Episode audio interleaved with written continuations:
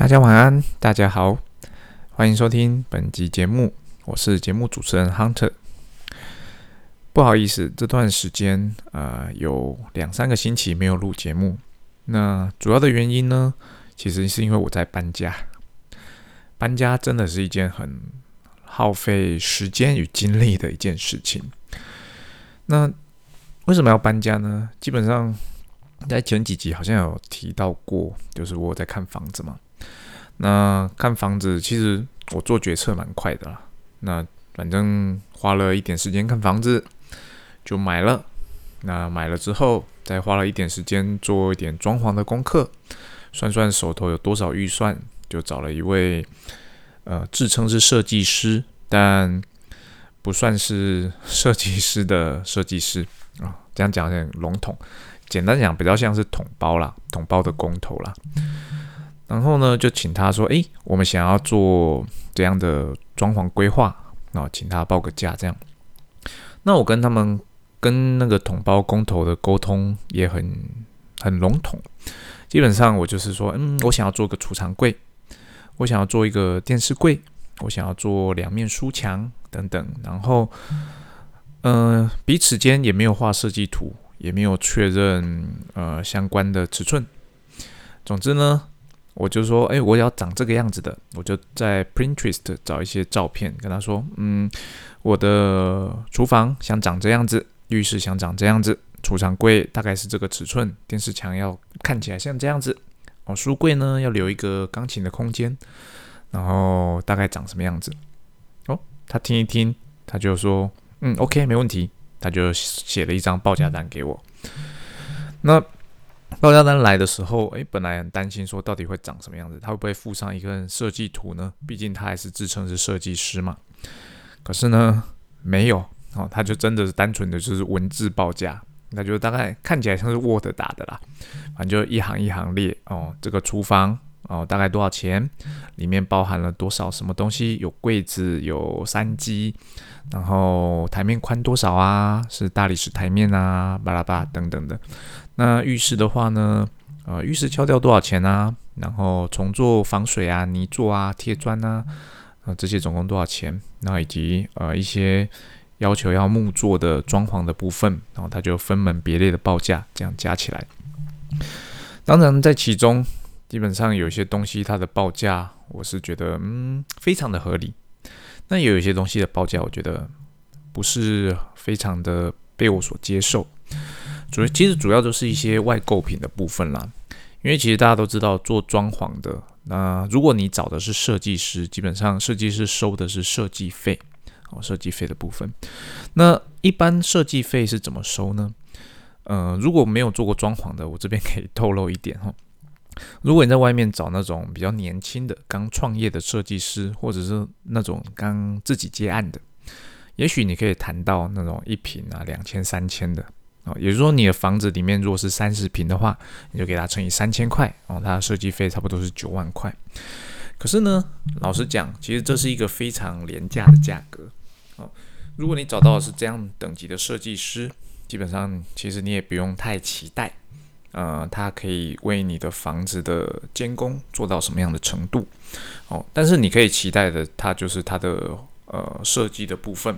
可能他会有他的想法啊，你看起来，也许是你喜欢的风格，你可以带着这份风格书，可能去找一个同包啊，帮你做。哦，那我我不认为在这样的价格内，嗯，那位设计师他可以很用心的帮你去，呃，整个监工从工期开始到完成。哦，因为你算嘛，九万块，你工期开始到完成，也许要经过三个月。那九万块，假设他又是一个。那么兼职的，也就是说，他平均来说，他花时间画图跟你沟通，然后他还要去找这些工头，然后发包给他们。其实你算一算就知道，如果你自己来做，其实是不是很划算的哦。所以通常只有那种刚出社会的那种年轻设计师会报这样的价格。那一般的设计师大概价格区间或者会落在哪呢？嗯，通常大部差不多落在七千到一万块上下。哦，这是一个合理的价格。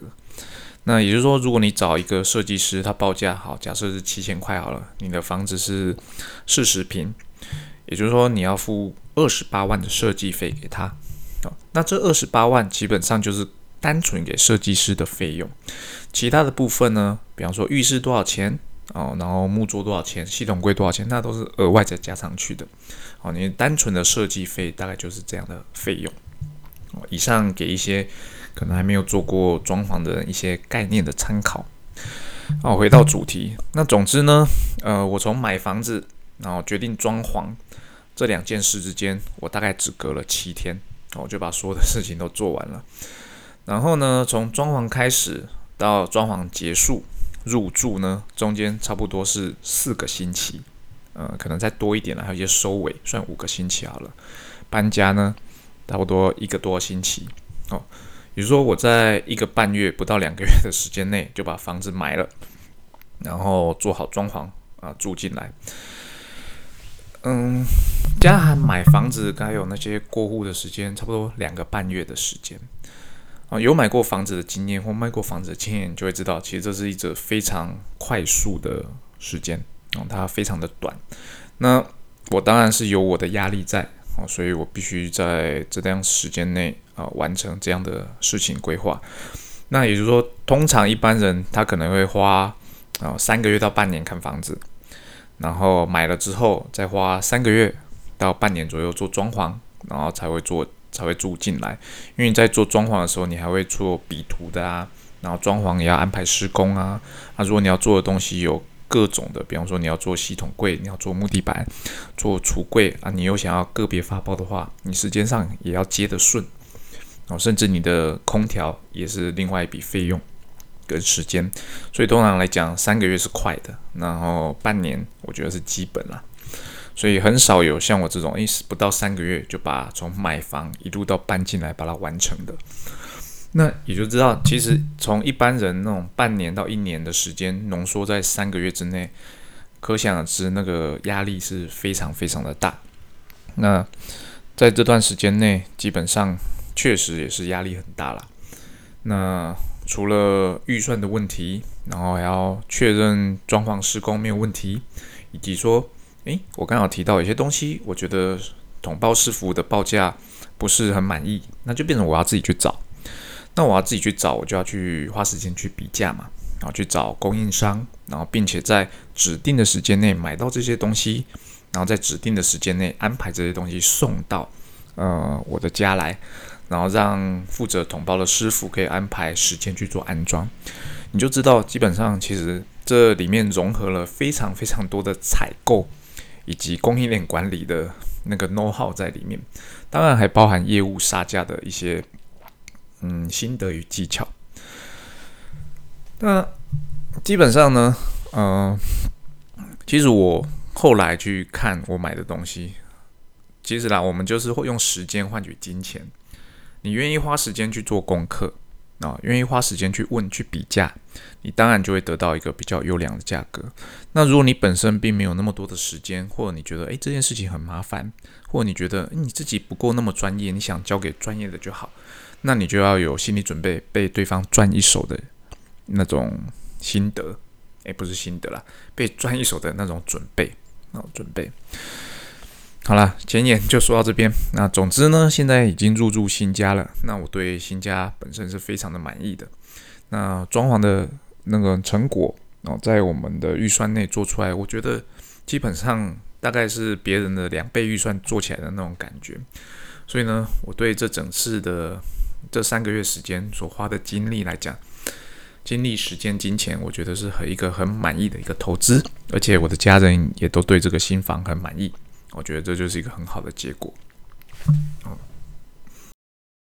好，回到主题呢，我今天比较想跟大家讲的，基本上就是，嗯，其实我们在外销业务上面所学的的这些知识背景与经验，其实并不是只能用在工作上，你在生活中基本上也是可以把这些经验用过来。尤尤其是如果你是做采购或者是做业务的。呃，你在做像我呃这一次遇到的购物哦，做发包统包哦，采购那些电器用品或者五金零件的这些经验上，哎，其实就可以把我们做外销业务的这些经验啊拿过来用。怎么说呢？呃，其实我个人呢，就以我个人而言，我觉得我看人的眼光算是准的。哦，看人的眼光算是准的。所以呢，当我在看房子的时候，哦，跟我接洽的那个房仲，那跟他对谈的感觉，我就觉得，嗯，这个房仲是 OK 的。然后去看到房子的时候，跟屋主在就是还是有见到面嘛，就是要卖屋子的屋主，在跟屋主对闲聊的时候啊，因为我已经喜欢上这间房子了，所以我会就跟房东说，诶，我要安排第二次的见面。啊，来就是用个理由啦，就是说我要再看一次房子，在不同的时间再看一次，然后在这段时间内来看的时候呢，跟屋主做更深入的呃对谈，在对谈中呢。基本上你就可以探出屋主的态度，屋主到底是急着卖房呢，还是不急着卖房？那以及说他到底喜不喜欢呃你这个买家？有些时候你买房子买卖啊这件事情呢，它并不单纯的只是价格，它很多时候包含着很多的主观的意念在里面。好，那我们就反正我是有目的的来拜访。那在言谈中，诶，了解到屋主，也让屋主知道，诶，我是个怎么样的人。那很好，很恰巧的就是，诶，我们跟屋主的频率还算蛮合的，所以屋主也很直接的说，诶，如果你们喜欢的话，那你们可能动作要快，因为有另外一组人，他们已经要下斡旋了，他们晚上就要过来下斡旋，要谈签约的事情。当然呢，我不会直接的相信嘛。可是，诶，就我看这个屋主，我不认为他是一个会信口雌黄的人。所以呢，离开那个房子之后，诶，我就私底下跟房仲在旁边在聊天，说：“诶，你觉得那是真的吗？”那房仲透过他的网络去了解，诶，确实是真的。然后他是另外一间房仲，诶，今晚有约要来这个地方下斡旋。好，那。反正我就只能当机立断，我说好，屋主开价是这样子，那你觉得我们应该要出价多少，屋主可能会卖？那屋主他已经说了，那他我们如果有意愿的话，他愿意把房子卖给我们，那也就是说，我至少要出一个价格是屋主他呃竞争对手呃可能怎么讲呃比竞争对手的价格略高或相等的价格，或者是说诶。是一个屋主屋主可以接受的价格。总之呢，我请房仲给我一个数字哦，他给的数字呢，基本上比我预估的还要稍微高了一点点。但我经过计算，我觉得这些高的一点点的钱呢，可以让我省掉后面很多的时间。我说好，就这个价格，你去帮我谈。那但是我也跟房仲讲说。呃，我要老实讲，这个价格是我的上限，我没办法再往上加了。那如果可以的话，请你用这个价格帮我谈下来。那这就是一种会谈的部分。那实际上我真的没有空间了吗？其实多多少少还是有的。但是你知道，其实买房这件事情呢，你会有很多所谓的没有算到的钱要付，所以你多少一定要留一点。足够的现金在身边，否则的话，到时候你可能付不出那些额外的费用，你你反而是经济计划会被打乱。那总之呢，好，屋主接受了我们的出价。那这边呢，我使用上的就是在看人的技巧的部分，以及我身为业务做了十十来年，十多年了的经验，我当机立断啊这件事情，我觉得做业务呃当机立断的。决策是很重要。当你收集了足够的资讯的时候，嗯，足够的资讯指的可能就是不是百分之百，但我认为差不多六七成的 information 的时候，你就要能够能力去判断这个客人到底是不是可以继续去往来的客人。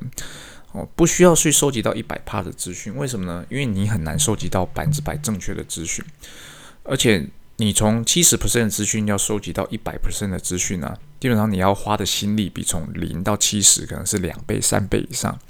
那但是你得到的那些 information 呢，并没办法让你在做决策上多多上几个 percent 的正确率。所以对我而言，我觉得六七成的资讯已经足够我做判断了。那我有了这些资讯之后，那我在看房子的时候，我也很细节的看了这他的房子的一些 detail 的地方。当然，你在看房的时候，你一定要去先 study，你到底看房子要看什么东西。就像你去要卖设备的时候，啊，你去参观客人工厂的时候，你就是要看，诶，他的工厂哪些细节是你必须要看的东西。这些就是在你去拜访之前要先做好的功课。那我看房子，我当然就是先看，那房子有没有漏水啊，有没有堵塞啊，有没有壁癌啊，啊，有没有那些怎么讲啊，贴奇怪的符咒啊，啊等等的这些比较小角落的东西，我还会敲敲墙壁啊，看看有没有空心啊。哦，看看它的后阳台啊、前阳台啊、哦厕所的状况啊等等的这些细节哦，当然都是要事先做好功课，你在你才能够在拜访的那么短的时间内哦，在屋主没有非常注意的状况下哦，看到这所有的一切。这就是你身为外销业务或者是一般业务，你日常的锻炼应用在生活中的一种案例啊。第二个呢，就是当我在做。呃，装潢的时候，其实呢，我一开始想要做的就是各自发包，各自发包。那各自发包意思就是，我想厨房发包给一间，然后浴室发包给一间，然后系统柜装潢发包给一间，啊，木地板发包给一间。初期的规划是这个样子。但是呢，当我更深入的去了解之后，我收集到 information。就是说，诶，我们社区在施工上有一些特殊的规定，那这些特殊的规定会造成我每一次的发包费用就是会往上累加哦。那这种情况下，我就觉得，嗯，不行，这没有意义。第二，再就是时间的问题。我如果分开发包给任何一间，就是刚刚讲的那五大项的话，那我要怎么确保每一个都可以衔接的很好呢？哦，这就是另外一个问题。因为呢，A 公司在施工的时候，B 公司可能可以一起来，可能不能一起来。那 A 公司跟 B 公司他们所做的事情，是不是一个怎么讲？你厨房可以先做吗？你做厨房之前，木地板必须要先做吗？还是不要呢？你在做厨房之前，厨房的天花板要不要呃先重定呢？那你房间的所有的电线要不要重拉呢？那以及说，诶，如果你要做一个储藏室的话，地板要不要先铺？哦，这些问题就是变成说你要考虑的细节更多了。那当这些细节相互卡住的时候，那你在安排那些 schedule 上面就会更复杂、更困难。那当我在开始做这件事情，大概花了一两天的时间，然后也去找了做厨房的厂商聊，做系统柜的厂商聊聊完之后，我发现这样子会对我的 schedule 造成影响。那于是我又回头去。就是变成去找一个统包的工头说，老板，我要做这些东西，那请你给我一个报价。那老板的报价，我当时打的主意是，如果他的报价跟我分别询问的那些价格差异不要太大，那我就找他做。对吧？毕竟他是统包嘛，他还是要赚一手。嗯，那他报价来之后，我看，嗯，他是其实是非常的合理啊。除了我刚刚讲的，呃，家电那些浴室五金比较贵之外，其他都很合理。那老板也蛮阿萨里，我说，诶，老板，你报的那个马桶啊，那些暖风机啊什么的都比较贵，那我可不可以自己买？老板说，OK，没问题，你就自己买。那他就从报价中把这些价格拿掉。那在这种情况下，我就，哦，好，这样蛮有 sense 的。但是我唯一怕的就是我都没有收到设计图。这个时候呢，你要应用上的就是所谓的，呃，业务的观察力，就是我刚刚提的。你跟这个老板在洽谈的时候，他到底呈现出来的感觉是不是可以信任的？以及说，你你有没有从旁去收集到这个老板他曾经做过的案例到底长着什么样子？那是不是值得期待的？还是说会是很糟糕的？以及这个老板到底在这一行做多久了？那在这一行以及在这个社区有没有过案例？那是不是说？这个社区的人，诶，也有人找他做过，能不能去看看他的作品等等的啊？我花了大概一个星期不到哦，做着这些功课，做完之后决定，OK，好，老板虽然没有设计图，那没关系，我们就相信你就做吧。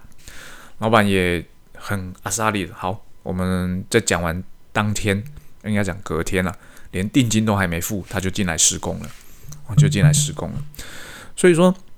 这是一种看人以及决断力的一种锻炼。当你既然要做这件事的时候，其实我内心还是会有怎样？要是很糟糕怎么办？可是呢，因为你已经做了这个决策，就表示其实你已经思考过最糟糕的状况会是怎么样子了。最糟糕的状况就是啊，他真的做得很烂，那可能就是浴室防水没做好，造成楼下漏水。然后这是我想过最糟糕的状况，变成我浴室还要打掉重做。好，所以呢，为了避免这个状况，那有什么可以避免的方法呢？就是天天来监工嘛，天天来监工嘛。还好他我买的房子就在同一个社区哦，所以。我们可以天天过来监工，来看看他做的怎么样。那也问老板说：“诶，你防水会怎么做啊？你是会做地面而已吗？还是会做一般？哦，没有做到墙边往高十公分啊、二十公分等等的哦。这是网络上查的资讯。但老板的回答更让我 shock。他说：啊，做墙面十公没有啊？我帮你整个墙做到天花板，哦，防水做到天花板，做两层。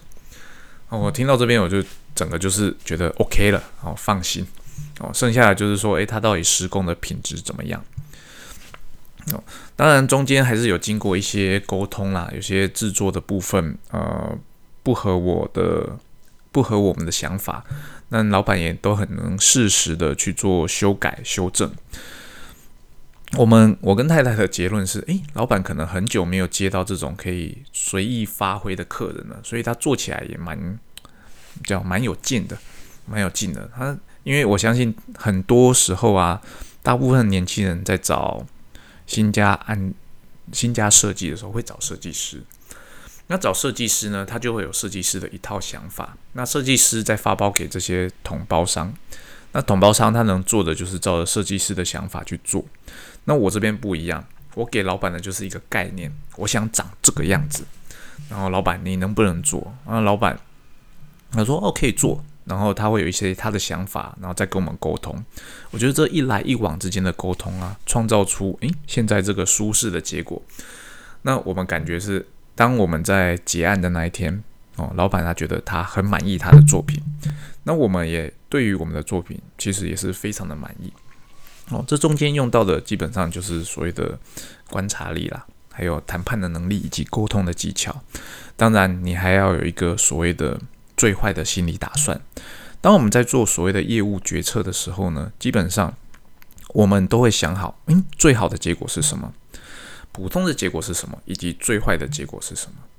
如果这个最坏的结果是我不能所接受的，那表示这个决策是有问题的，我绝对不会这样子做。那如果这个最坏的结果是我所能承担啊，我的职位所能承担的，而且是我所能接受的结果，那。即便我的这个决策出现了最差的结果，那也是我做的决策，那也是我可以承担的部分。所以在呃这次装网发包的部分哦，我们至少就是在很短的时间内就做好了这样的心理准备。这也是在业务的工作中锻炼出来的所谓的一些技能。所以说，工作跟生活到底能不能完全拆开呢？就我而言，我觉得基本上它你可以完全把它拆开。但其实很多时候，你在不知不觉中，他们彼此间是相互关联的，相相互连在一起了。它已经没有所谓的呃 A 是 A，B 是 B 这种这么明显的分界哦，分界。以上呢，就是我今天想跟大家分享的部分。那虽然说比较多是在讲一些购物的部分，我想可能不止比较多了，大概七八成的部分。可是呢，这边只是要让大家知道，其实我们在呃工作中外销业务，我真的觉得这是一个很不错的工作。那尤其我们如果真的把从中的经验所学的话，我们其实可以应用在生活中很多的呃买卖的交易上。其实我们生活中每一次的买卖，都是一一笔的怎么讲订单洽谈的那种练习，以及说。你在订单洽谈中学到的那些技巧、沟通的技巧，其实你都可以用在生活中的每一笔的买卖。那这边的买卖当然不是只说大房子的买卖，你可以小到买车、买玩具，甚至是一顿饭，你能不能跟服务生或者是说跟店长要到一些折扣，是 facial 的折扣？其实基本上，你只要把这些技巧纳入在你的生活中，啊，有意识的去使用出来，其实。很多时候你就会意想不到，诶，原来这里可以拿到 discount，原来他们有给一些 VIP 的折扣，那这些 VIP 的折扣你只要开口就有了。很多时候我们都会因为所谓的不好意思，会觉得啊，就是反正它定价就在这啦，我干嘛问呢？那下次你不妨试试看，你只要给自己一个信念就好了。你就说，反正没有得到也不会怎样，我还是得到一样的钱。那我们可能会不好意思，但这就是一种锻炼。既然我们在对生意上往来的时候，要对你的假设你是采购，你要去买东西，对一个看不到脸的那个供应商，你就都能够在 email 里面杀价了。那对这个服务生或者这个 waiter 而言，你跟他也不认识啊。你跟他杀价失败了又何妨？或者说你跟他要一点 special 的 offer，嗯，失败了又何妨呢？哎，说不定你下一次也不会再见到他了。只要你有这样的心态之后，多多练习，其实很多时候你会发现折扣就在生活之中哦，到处都会有折扣。我们人其实很习惯跟看不见的交易对象杀价，但我们真的很不习惯跟面对面的对象杀价。很多时候。其实面对面的对象，他更愿意给你更好的 service 啊，surprise 等等的，因为呢，面对面我们已经见面三分情了。这个时候，我能够提供给你更好的服务，基本上下一次你有可能变成我的忠实顾客。但是呢，我们人性的关系，我们就是会不好意思。好，有些时候我们就是要忘记这些不好意思，有意识的训练自己，问问看说。诶，能不能给点折扣啊？啊，还有没有更多折扣？诶，你们有没有 special 的 discount 啊？这是我们第一次来，那有没有什么介绍的或什么一些福利啊等等的？哦，以上就是我今天想跟大家分享的内容。那我相信上面内容对大家一定有所帮助。好，谢谢大家。那很抱歉，还是在这边跟大家说声 sorry 啊，节目停了两三个礼拜。那从这个礼拜开始，我会。恢复哦，每周每周上节目的这个频率，那这也是自我敦促啦。在新的一年，还是要有新的目标。那新的目标还是希望可以将呃有用的知识内容传递给各位。谢谢大家，拜拜。